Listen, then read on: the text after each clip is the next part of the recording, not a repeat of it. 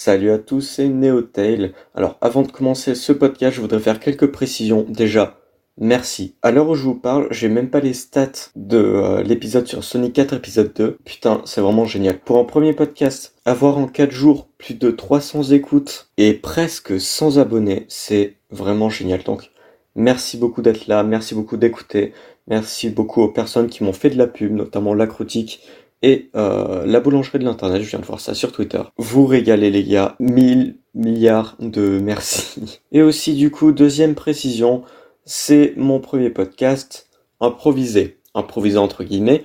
En gros, j'ai un texte, enfin j'ai pas de texte, j'ai des notes, voilà. J'ai ma petite feuille de notes qui fait à peu près, ouais, qui fait une page, où euh, en gros j'ai les grosses idées de ce que je dois dire. Du coup, ça fait que, vu que j'ai ce format, une page, je sais pas combien de temps ça va durer, donc peut-être ça sera plus long, peut-être que ce sera plus court, je ne sais pas, ça sera peut-être 8 minutes. Bref, on verra tout ça, moi j'espère que ça vous plaira. C'est parti. Bon alors, on est au troisième épisode de ce podcast, et on est encore sur un platformer. Ah, bah, je pense que maintenant le message est clair. J'adore les platformers. Non pas que je vais parler que de ça toute ma vie sur ce podcast, mais il est possible que j'y revienne souvent dessus. Pas par un dessin chelou ou je ne sais pas quoi, non, juste parce que j'adore ça. Et que euh, j'y reviens souvent parce que c'est un de mes genres de jeux préférés. Et ce que j'aime surtout dans les platformers, c'est les platformers 3D. Vraiment, tout ce qui est Rayman 3D, Mario 3D, certains Sonic 3D et Spyro. Putain, j'adore Spyro. Et pourtant, j'ai pas joué à tant de platformers 3D que ça. Je dois en avoir fait quoi Une vingtaine à peu près pour un platformer 3D, j'ai fait 3-4 platformers 2D ou 2,5D. En fait, maintenant que j'y réfléchis, c'est un peu l'image de ce podcast. J'ai parlé de 3 platformers 2D 2,5D, et là, j'attaque un platformer 3D. Voilà. C'est, je sais pas si c'est une coïncidence chelou. Bref. Du coup, on va bien évidemment parler de A Hat in Time, vous avez vu le titre de l'épisode, voilà. A Hat in Time, qu'est-ce que c'est? C'est un jeu qui est sorti en 2017. C'est sorti la même année que Yooka-Laylee, sauf que Yooka-Laylee, je ne l'ai pas du tout aimé. J'ai trouvé les mondes trop longs, parfois le truc était mal foutu, c'était pas fun en fait. Non, vraiment, Yooka-Laylee, j'aime pas. C'est un des rares platformers 3D que j'aime pas. Yooka-Laylee, en fait, il est sorti en début d'année et A Hat in Time, milieu fin d'année, je crois. Et A Hat Time, c'est le jeu indépendant qui est devenu, à mon sens, le meilleur platformer 3D. Pourquoi Comment? Bah du coup l'épisode il est là pour ça. Donc c'est ce que je vais vous expliquer dans cette première analyse. Pourquoi A Hat Time est à mon sens le meilleur platformer 3D. Générique.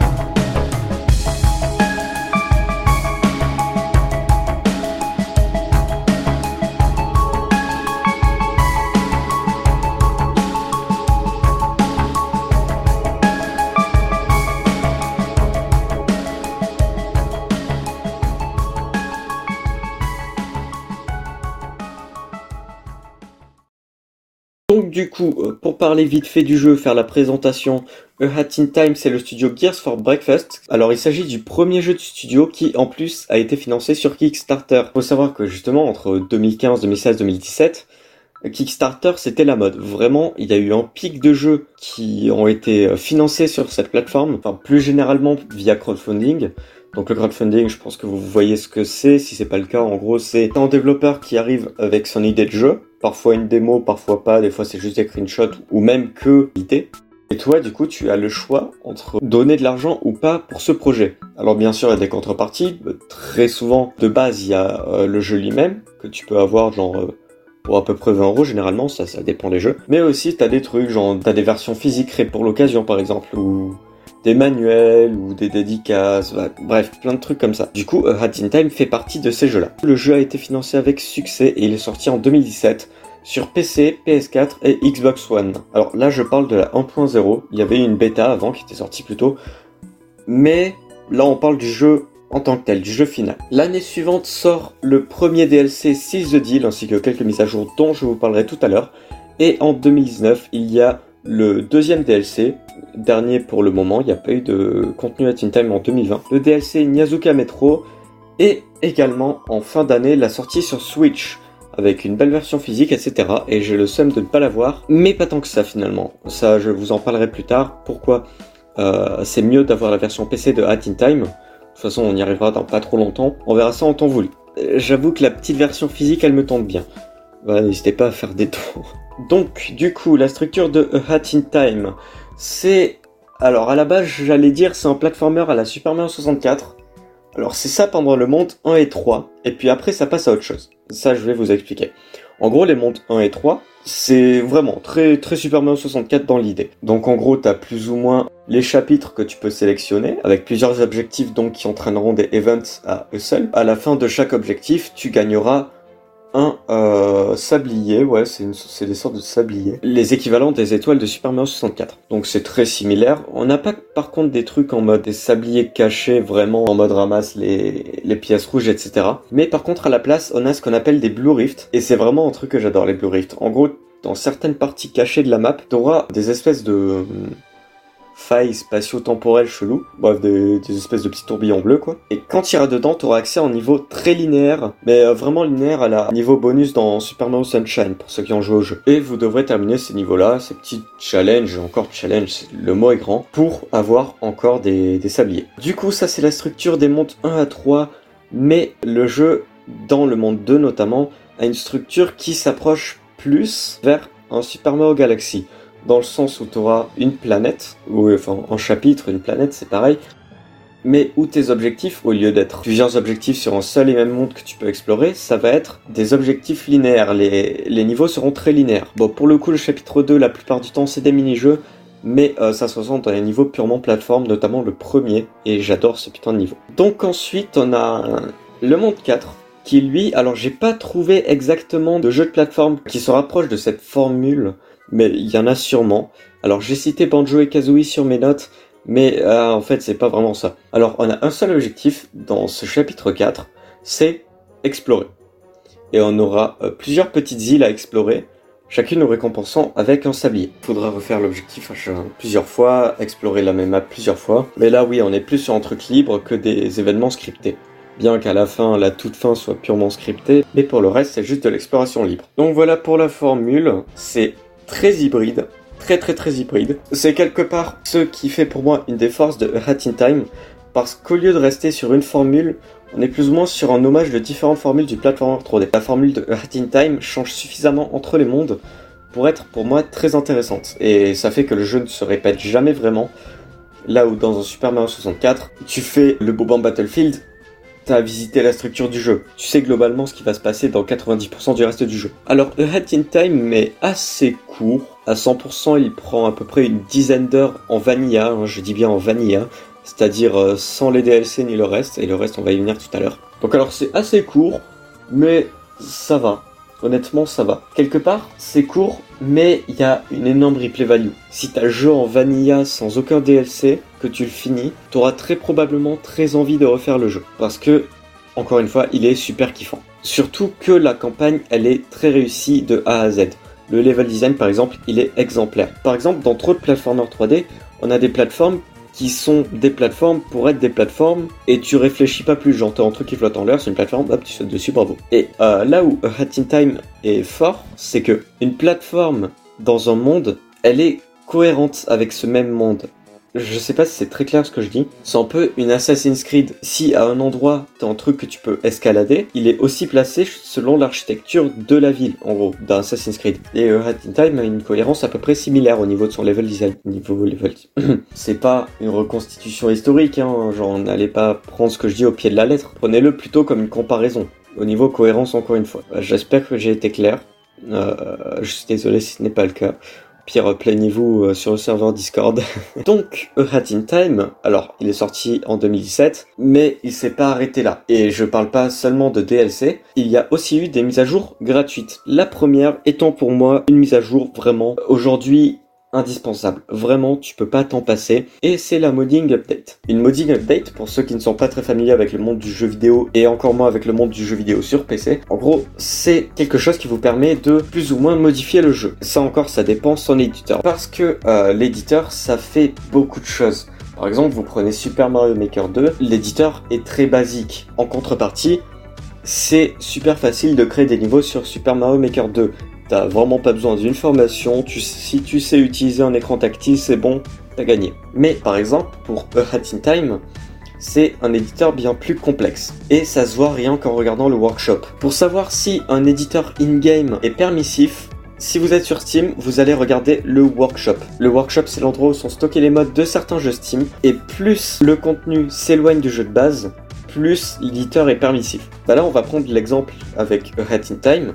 Dans Hat in Time, bah, ils ont fait des niveaux de Super Mario 64 et plein d'autres plateformers 3D. Vraiment à la texture et à la musique près. Voilà, l'éditeur est très permissif. Par contre, en contrepartie, sur A Hat in Time, tu ne peux pas avoir par exemple un mode qui te permet d'être sur un kart à la Mario Kart ni d'être euh, en mode FPS, euh, on peut en déduire que Hat in Time ne permet pas de toucher à son gameplay. Et je dis ça par rapport au personnage, bien sûr. Hein. Le problème avec un éditeur très permissif, c'est qu'il est généralement difficile à utiliser. J'ai essayé d'utiliser l'éditeur de Hat in Time. Il nécessite quelques bases.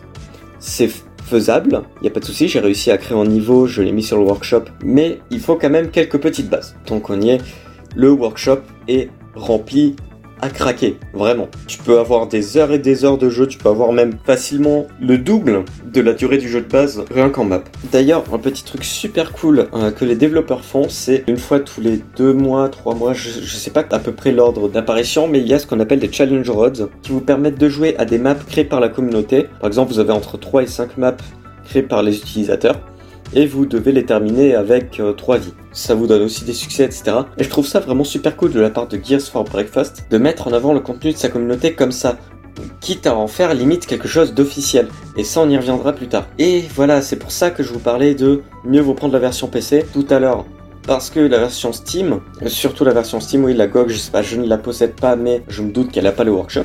Bah en fait, la version Steam, elle permet d'avoir tous les modes, tous les modes stockés facilement accessibles. Je peux vous dire que faire des maps multi en mode coopération, c'est extrêmement fun. Et du coup, je parle de coopération, ça permet de parler de la prochaine mise à jour, la coop locale. Alors, la mise à jour coop locale, elle n'est pas arrivée comme ça dans le vent. En fait, elle est sortie en même temps que le DLC Seize the Deal, donc le premier DLC du jeu en 2018. La coop locale faisait partie du DLC, sauf que là où le DLC était payant, bien qu'on pouvait le récupérer gratuitement pendant les premières 24 heures de sa sortie, et bah la mise à jour coop locale, c'était gratuit pour tout le monde. Du jour au lendemain, vous pouviez jouer à deux sur votre canapé à A Hat in Time. Je pense que vous vous rappelez des mythes de Super Mario 64 euh, dans lesquels Luigi pouvait être jouable en coop et tout. D'ailleurs, pour euh, les trois du fond qui ne le savent pas, il a été prouvé que Luigi devait faire partie de Super Mario 64 à la base. Et bah du coup dans A Hat in Time, vous pouvez jouer Hat Girl et Bow Girl. Voilà, un nouveau personnage créé pour l'occasion. Donc ce premier DLC, il a une campagne OZEF il y a un nouveau chapitre. C'est selon moi le moins bon du jeu. Il n'est pas assez plateforme à mon goût. Bon, il y a, des moments purement plateforme, mais ils sont assez rares. La plupart du temps, c'est des petites missions, genre, euh, ouais, va servir des clients euh, dans le bateau, parce que ça se déroule sur un, gros navire. voilà, je la trouve un peu aux À part la dernière mission que j'ai trouvé super cool, mais le premier DLC, pour moi, il vaut le coup pour autre chose, et c'est le Death Wish. Alors le Death Wish, ça sera pas pour tout le monde, ça sera pas pour tous les joueurs, loin de là. En gros, il s'agit d'une sélection de challenge ultra dur. Mais quand je dis ultra dur, c'est pas ouais, euh, attention, c'est un peu difficile. Non, là, on est sur un truc vraiment ultra hardcore. Et donc déjà, ce Death Wish, euh, non seulement ça vous prend énormément de temps, bah euh, ça a créé le même du euh, Smug Dance, voilà. le Smug Dance il, vient de ce DLC, donc rien que pour ça il vaut, il vaut l'achat j'ai envie de dire. Mais aussi, et bah certains challenges sont créés par la communauté. Voilà, donc encore une fois, une façon très intelligente de mettre en avant les maps de la communauté et en les rendant ouais vraiment à la limite de l'officiel. Je pense qu'on peut passer au second DLC, donc Yakuza Metro, et euh, la campagne elle est trop stylée. Alors déjà il y a des chats partout, donc moi vous m'avez eu, mais en plus Regardez le trailer d'annonce, la musique de fond, l'ambiance visuelle, tout est génial et vraiment c'est c'est un de mes chapitres préférés du jeu. Alors la structure est encore une fois différente. À vrai dire, elle s'approche un peu de celle du chapitre 4 dont je parlais tout à l'heure, mais en étant également plus linéaire. En gros, tu fais certaines parties du monde pour en débloquer d'autres. Et euh, avec cette campagne arrivent plein d'ajouts mineurs assez cool qui rallongent la durée de vie du jeu de base, bien que ces ajouts soient artificiels. Genre par exemple les stickers.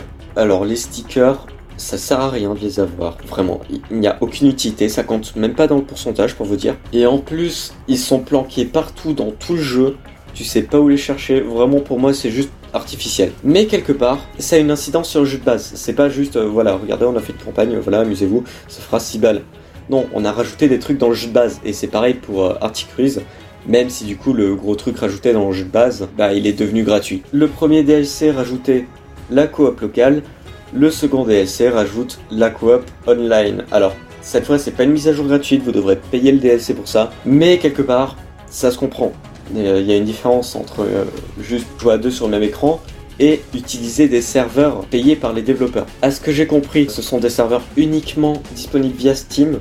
Donc encore une fois, voilà pourquoi il faut prendre la version Steam. Mais du coup, un truc que j'adore dans cette coop online, c'est qu'elle est super facile à comprendre. Par exemple, pour faire une partie privée dans euh, énormément de jeux, tu dois lancer un serveur à toi-même. Alors ça peut passer parfois par d'autres logiciels, genre Minecraft, tu dois payer ton serveur sur un hébergeur. Alors que des jeux comme Paladin, tu vas dans le jeu, tu fais partie privée, tu choisis un nom de partie, un mot de passe, tout ce qu'il faut faire, etc. Alors que dans A Hat in Time, il y a une machine dans le hub central, il y a, tu peux rentrer un, un mot-clé dedans, et ce mot-clé, ça va filtrer les utilisateurs de façon à ce que seuls les utilisateurs avec le même mot-clé pourront interagir entre eux. Je sais pas exactement comment ça marche, c'est vraiment impressionnant. T'as jamais l'impression de changer de serveur. C'est un très très bon mode onlay.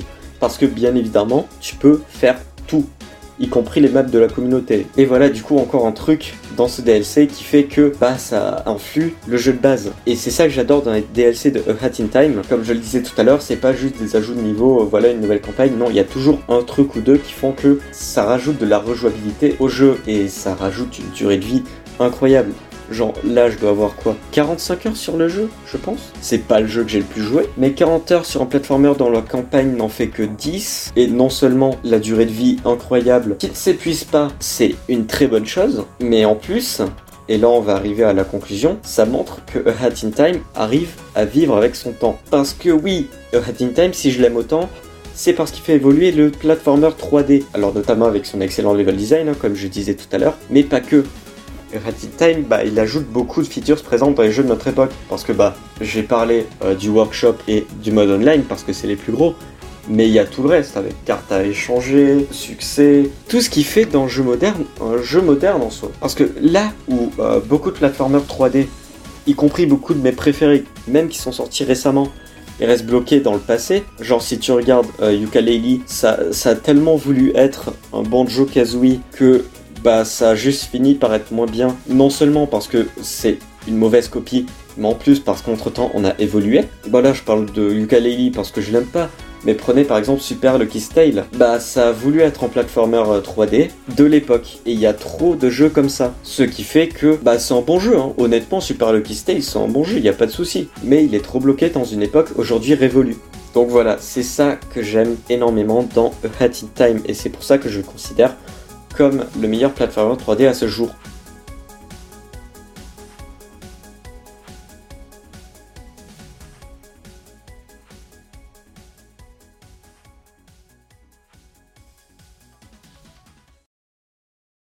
Donc voilà, alors putain, 36 minutes de rec. Euh, merci d'avoir écouté ce podcast. Si vous avez joué à A Hat in Time, que vous voulez essayer qui vous ait plu ou non, si vous y avez joué, bref, vous pouvez venir sur le serveur Discord pour en parler. Le lien est dans la description de l'émission. J'espère que ce format d'analyse vous aura plu d'ailleurs. N'hésitez pas aussi à m'en faire des retours sur le même serveur Discord. Vous pouvez suivre l'émission, peu importe la plateforme dont vous êtes, ça me ferait super plaisir. Et encore une fois, merci pour les stats, putain, j'ai halluciné. Honnêtement, n'hésitez pas à me faire des retours sur ce que vous pensez. Normalement, à la semaine prochaine, voilà, je vais lancer encore un nouveau format. Voilà, donc euh, vous verrez ce que ça donne. Puis après, on repartira sur une critique qui... Euh, pourquoi ce jeu Donc voilà, je pense garder le rythme d'un épisode par semaine. Ça risque peut-être de changer parce que là, pour l'instant, je suis en vacances. Pour l'instant, j'ai bien jusqu'à mi-octobre et euh, j'ai l'idée de ce que je ferai en décembre. Voilà, voilà. du coup, portez-vous bien et à très bientôt. des bisous.